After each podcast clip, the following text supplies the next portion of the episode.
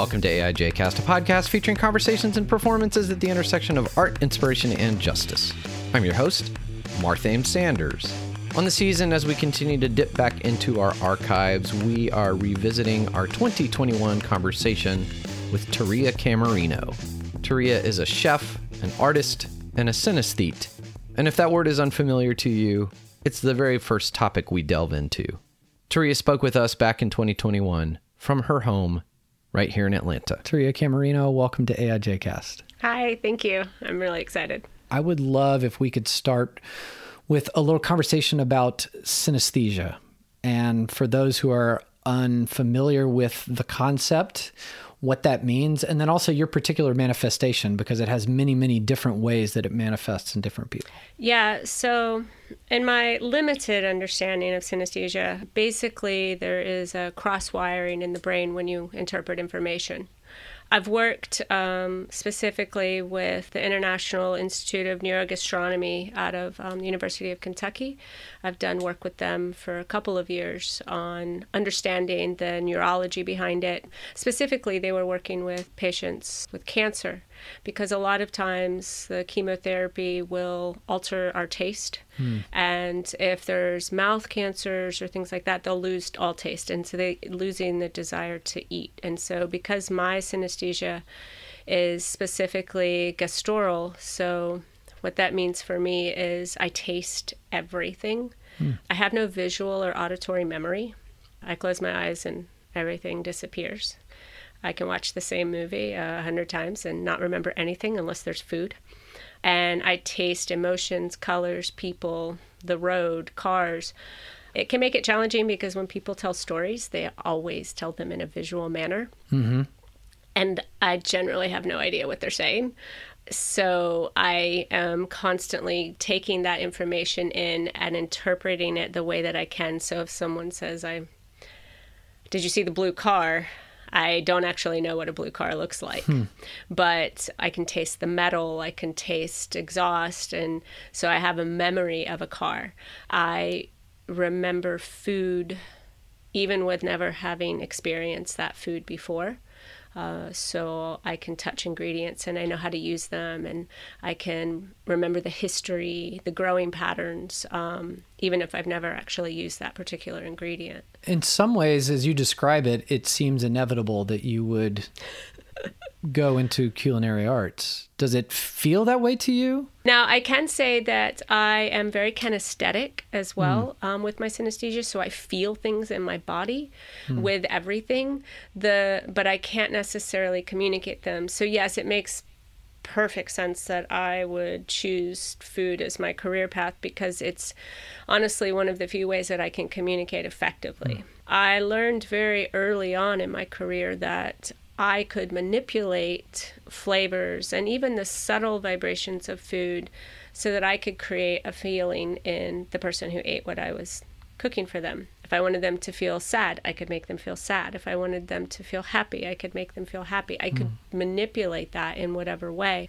So I think I chose it because it was the only way I could really communicate how I experience life. Mm. Now, as far as the sensation, the physical sensation, um, also, I went hungry a lot as a child. In fact, I was born hungry. My mom was very young and she starved herself when she was pregnant with me. Mm. She was hmm. 17, and so mm. I was born early. I was also allergic to everything. So me, my relationship to food has always been very interesting. And I knew I wanted to cook for a living when I was 17. I knew exactly what I wanted to do in a way to communicate so that people could experience some, the more I guess, hmm. because mm. I experience food in such a huge way. It's so big and so powerful that I did feel that most of the people around me, it was very limiting. They did not experience the kind of beauty in food that I got to every day. And then again, yeah, to use it to communicate a feeling. Do you have any sense of what it was like to discover that this was unusual? Oh my God. Well, I did not learn like other people mm-hmm. growing up, mm-hmm. right? So studies were hard for me. in that respect, but I didn't understand why. Right. My mother cooked, but she hated it. Um, she worked a full time job. She cooked because she had to. She did not enjoy it. Utilitarian. Yeah. And uh, she wasn't very good at it. She probably would hate me to say that, but she was really not a good cook. But what happened was she took a job at the African and Asian Languages Department at the University of Florida. And I met people from all over the world, and they weren't just people, they were intelligent and kind. And whenever we would visit them, there was always food food that they prepared. And, you know, they would ask if we were hungry. My mother would say no. And um, they would say, okay, just a snack. And then the coffee table is filled with dolmas and baklava, and and I'm just like, oh my god! And so the connection of generosity and culture and intelligence and food that was prepared in such a loving way, and there were all these spices. That's when I understood that my life was very void of a way for me to be able to relate to the world hmm. because there was no flavor. There was no spice. Everything was so bland. Yeah. And so I couldn't connect to anything until all of a sudden I was exposed to all of these different flavors from all over the world all the time. And I think that that started to help me understand the way I related to things. I didn't fully know that I had synesthesia until my late 20s. I just kind of thought there was something wrong with me. And I remember making friends with some people in my apartment complex and we were talking and they finally they just said, "Do you talk about anything but food?" and I was like, "Actually, I don't think so." but I don't know how to talk about anything hmm. but food. I mean, everything is going to come back to the way it tastes anyway for me. Hmm. And I also don't think that there are any bad flavors, right? There are hmm. things that we may not enjoy, but everything is this tapestry anyway. So it wasn't until much later that I started to figure out that maybe I was definitely weird. so thankfully, I had already found my way to food. And that's such a different framing and an important framing is there's something wrong with you as opposed to there's something different about you. right. Right? Yeah. And do we what do we know about the causes or what leads to synesthesia? I mean, it's a crossing of wires in the brain Mm-hmm. and what we know about that is that's shaped by very very early Development. developmental things, right? And it's interesting. I have not done a deep dive into that for my personal life. I mean, the connection between emotional trauma or emotional joy hmm. and the development of the brain, right? I mean, Right. Obviously, there's a connection and a correlation there. And if I'm to look at my life and how hungry Hmm. I was since conception, hmm. and then the fact that I was allergic to everything, I lived on Gatorade and liquid vitamins for a very long time after I was born. And my mother had hepatitis. That's why I was born early. So I didn't even get to see her for months. Yeah, and I actually hate Gatorade, by the way. Um, I think you had your fill. yeah. Um, and so the potentiality of that affecting Sure. the way that I developed is huge Sure. and high. I mean, I know that for other people who have different types of synesthesia, so color grapheme synesthesia, where you know the way you see everything is colors. Mm-hmm. My eldest son has that, so Hmm. he. It's also a type of dyslexia. So dyslexics they don't learn phonetically, but when they see letters, we think that they're turned backwards, but in actuality, they're seen as colors. Hmm. So he taught himself to read by practicing graffiti. And so his letters were always different, but mostly what we ended up having him do was create an alphabet that was just color based so that I knew what that looked like. Oh, this is what mm-hmm. A is. It's actually not an A, it's a gray spot. Hmm. So I don't know exactly. Now he can also see 70 more colors than the average person because of the way his cone, the cones in his eyes are developed. So he does art because Yeah. of that. Yeah. And I think that certainly we have genetic predisposition to things. Sure. And then how we move about that will probably determine how that wires in the brain. I love what you're describing about your son discovering how to read through graffiti and how you have this awakening as a teenager of food and generosity and flavor and intelligence and kindness. In both cases, it feels very much like rather than running away from or trying to fix this thing, you leaned into it. You got closer to it. You decided to taste it, if I can play with that metaphor Yeah. a little more. That Absolutely. and leaning into it and and finding the gift, the gift in it, right? I'm good at that by nature, I think. I'm good at leaning into hmm. the difficult parts of life. I think that's actually probably what I'm best at. Hmm. Yes, I guess I could have gone in another direction and avoided it, Yeah. but I don't think I would have been very successful. No, or joyful. Yeah, I think ultimately it was the only real option. Yeah. I mean, like I said, I knew I wanted to do food when I was 17. I was not in school for that. I mm-hmm. was in school for um, business and mm-hmm. linguistics. Mm-hmm. And I found my way to a pastry magazine. I don't even really know how it came into my life. I may have just seen it at the store. And there was a pastry chef. His name's Stanton Ho which I did get to meet him later in life. And he was in Las Vegas. And I'd never seen anything like this. The food that he was creating, the pastries, they were so beautiful and exquisite. And it was like, oh my God, that's what I want to do. Hmm. I want to create something that is so small, but can change your perspective. You know, you eat one bite of it, and at some point you wake up to something that you didn't know was possible. Hmm. It could be a flavor combination. And I think for most of my career, that's been my. The things that people really say about me is my ability to combine flavors that wouldn't normally work together. Hmm. Of course, I can. I have a gift that most people don't have. I understand them on the subtlest level. Yeah. But to me, flavor and people are non different, right? So the flavors of a particular culture, a particular group of people, they communicate so much about their story, their history, the things they value. Um, so they're non different to me. Hmm. And it's always been a goal of mine to be able to combine these flavors that would normally seem like they don't go together because I feel like that's kind of my take on humanity. Hmm. It hmm. isn't so much that they don't work, it's that we haven't found the common denominator for them to be able to communicate. So, an example curry and chocolate. Curry and dark chocolate rarely pairs well together. It's not a very good combination, but that makes sense because when curry is used, it's always paired with a fat. And what that fat does, coconut, mm-hmm. cream, what that fat does is it coats the tongue in a particular way so that what you're getting more is the aroma. And so that travels upward. If you pair that with something very dark and astringent and bitter, there's no smoothness, there's no carrier.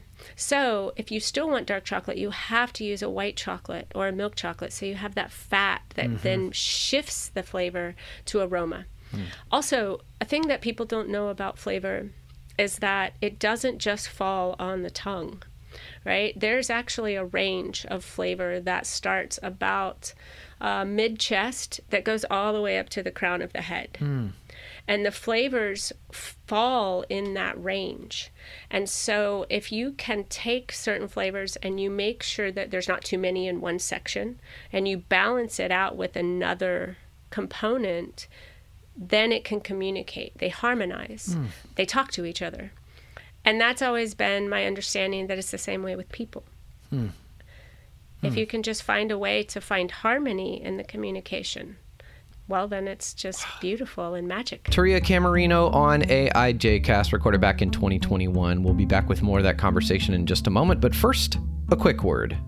As always, we encourage you to visit the AIJcast website, aijcast.com. It is a delightfully scaled place for you to connect with our artists, including their news, information, and products. Among the things that you'll find there is a link to Taria's wonderful book, Fearless Innovation Atlanta's Food Story. And as a reminder, we are spending this time regrouping and imagining what comes next for AIJcast. And of course, that's where you, our listeners, come in. If you have thoughts or if you would like to send us some financial support, which is a key question for us right now, you can do so at aijcast.com, whether it's clicking on the contact link or the support link to make a donation, which you can also do over on Patreon. And of course, you'll find all this and more at aijcast.com. And now, back to more of our 2021 conversation with Taria Camerino. Something you and I have talked about in kind of a, our pre interview how we love to silo things, so we, we separate things. So we call food prep, uh, when we want to be fancy, we call it the culinary arts. Right. But we don't connect it with any other arts typically. It's its own thing. And that's true of a lot of art, but I think I think food kind of has a very special and taste has a very special kind of separation than other things. So just as seeing this connection between flavors and seeing the connection between taste and other sensations mm-hmm. is a gift that you have. I think you also have a gift and can help us as a community learn about those other connections that we're not going to make because our brains are wired differently. Yeah, absolutely. I as far as the food and art part of it, that has been something that I've kind of struggled with in my career because mm. there is a separation. It's almost isolating. Yeah. And being certainly more artistic in my expression, I think that it could be lonely mm-hmm. um, because I don't, I'm not a normal chef, right? It's, it's I'm trying to tell a story every single time. Right. It may not even be my story. And when I design a menu for a restaurant, I'm communicating their story. You know, what is it that they are trying to say? And we use sight and sound as mediums for art, but not taste. Mm. And I'm thinking because it's utilitarian, because we have to eat. Also, you can eat pretty crappy food and still survive. Mm-hmm. And mm-hmm. there's certainly no art in that. Sure. And that may be part of it is that it's just such a, a necessity for life that we haven't made that connection. I know that that has expanded, you know, in the past 10 years, 15 years. Mm. I've seen chefs kind of exalt themselves into other areas where the craft that they do has been viewed as art. Mm-hmm. And then also artists have really moved into incorporating food elements into their their work. Sure. Because the truth is everybody has a food story. Yeah. Oh, absolutely. Yeah, yeah, yeah. Well, and the way that you and I got connected was through our mutual friend, the ridiculously talented and very amazing Okorie Johnson, OK Cello, where I was attending his album release party for his uh, second album, Resolve and he asked you to create a chocolate to pair with one of the songs. Yeah, I remember that. And I'm going to tell you, I've done a lot of pairings this way, and it's always kind of weird, right? Where all of a sudden I get these flavors, and I'm like, what the hell am I going to do with that?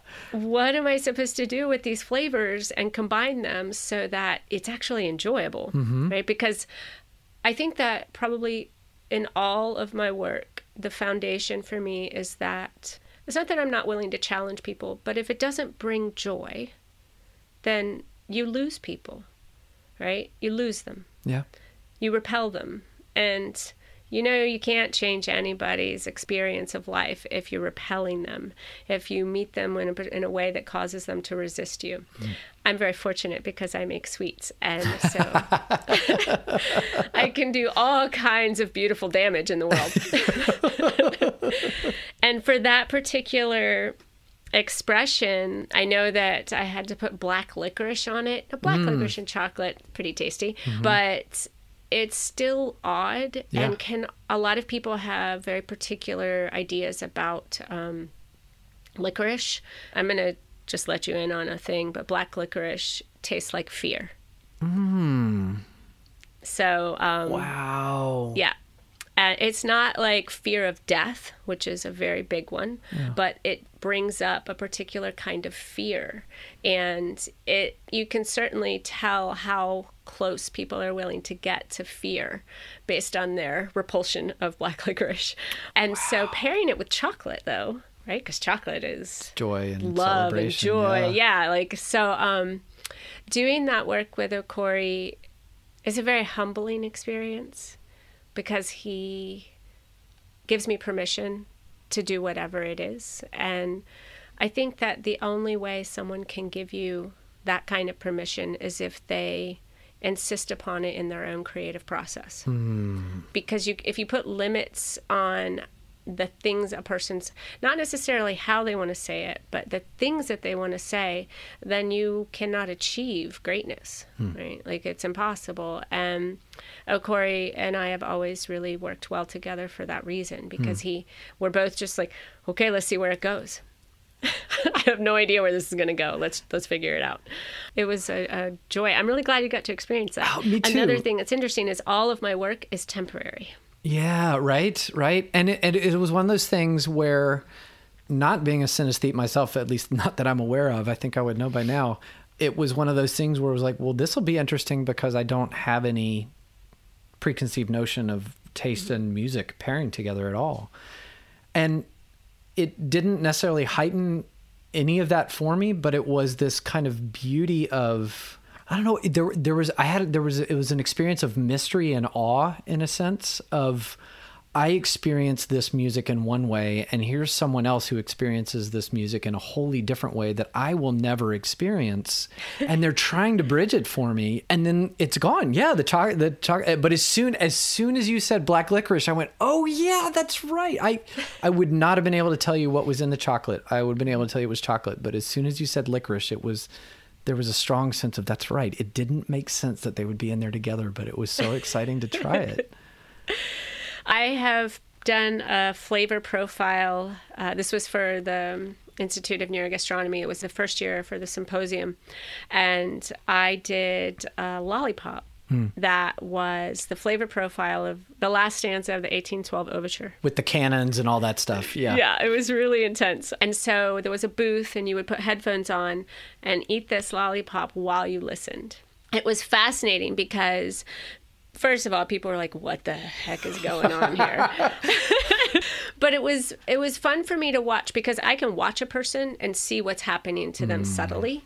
I can tell, even if they haven't become fully conscious of it. But there is a master sommelier, and I, I can say that that's actually very a small description for his capacity. He understands flavors on a molecular level, and eh, it's profound to his the brilliance that he has. And so, talking with him, I had him sit and do that. If I'm doing a good job, you shouldn't be able to pick out the flavors.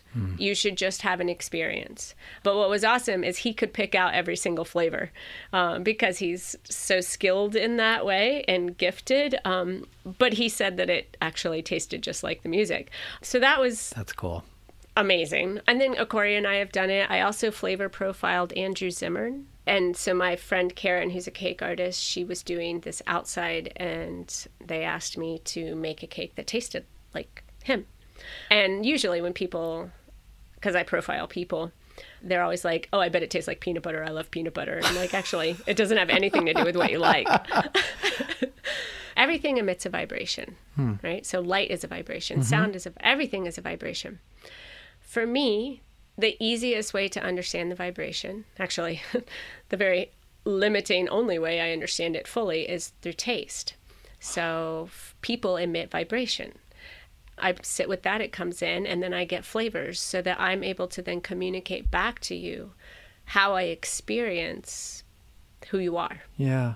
And to do that for people, it's challenging because people are so complex and Sure. Yeah. and they want it to be a certain way. And I pick up obviously on the largest aspects of who they are. Yeah.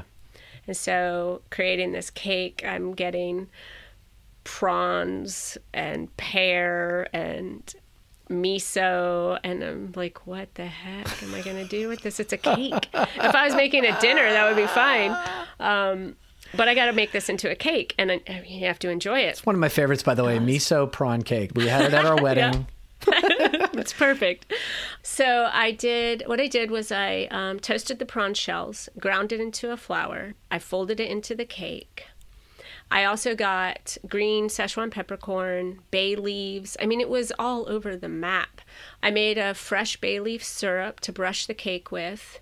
The green peppercorns I ground and folded that into the cake. And then I did a miso and pear pâte de fruit, a uh, jelly, to put in between the layers of the cake.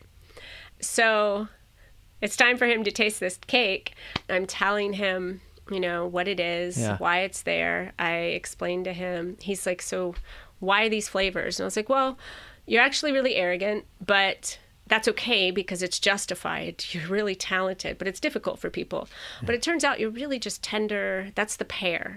So I'm hmm. telling him all these flavors, and he said, "Do you know pear is my favorite fruit?" And I was like, I mean, that's not surprising. He said, and I smuggle bay leaves into the country from every country that I go to.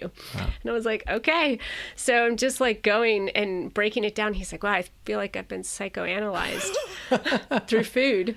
Yeah. But he's a chef. Yeah, And so yeah. his relationship to food is so powerful. Sure. Then it turns out that the camera guy wants me to profile him and the writer wants me to profile her, which happens very naturally and easy for me. But I'm always kind of stunned by it. So the camera guy, he's kind of talking to me and I was like, okay, fine, but I got to finish this one because it's so weird. Mm-hmm. And he leaves the room and I was like, hey, who is that guy? And they're like, what? I was like, I feel like I know him maybe we've worked on another TV show or something. And then it hit me. I was like, I don't know this guy. He feels familiar. He had this familiar quality. And then all of a sudden, all of the All the flavors. taste, yeah. And it's interesting because um, working with the Neurogastronomy Institute, it's not just flavor, it's also texture and mm-hmm. temperature. Mm-hmm. And I get everything. So a strawberry is one thing, strawberry jam is another thing, mm-hmm. strawberry granita is another thing, strawberry sorbet or ice cream. All of those things are different. Um, because they all taste and you experience them differently. So I also get texture and temperature. Taria Camerino, you can connect with her over on Instagram, where her handle is love.never.dies.naturally. On our next episode, we are digging way back into the archives in 2017 and part of our season two conversation with David Lamotte. AIJcast is made possible through the support of listeners like you. As I am fond of saying, it does not cost much to make this podcast, but it ain't free, and that's where you, our listeners, come in. You can make a donation through our website. Just go to AIJcast.com and click on the link that says support. Or you can make a sustaining donation over on Patreon. We are at patreon.com slash AIJcast. And as we are regrouping and considering what comes next for us here at AIJcast, we would love to hear from you. You can connect with us in many ways, including on the social medias. We're there on several platforms where our handle is AIJcast. Our theme music comes courtesy of our house band, Marred Fame. And we are engineered, mixed, and produced by the somewhat tawdry Al Mudif, who says this every time I give him the raw audio from one of our interviews. What the hell am I going to do with that? And I'm your host, Marthame Sanders, encouraging you to create some beauty of your own. And remember that the world isn't truly beautiful until it's beautiful for all. Until next time, I hope you'll paint your own canvas with justice and peace.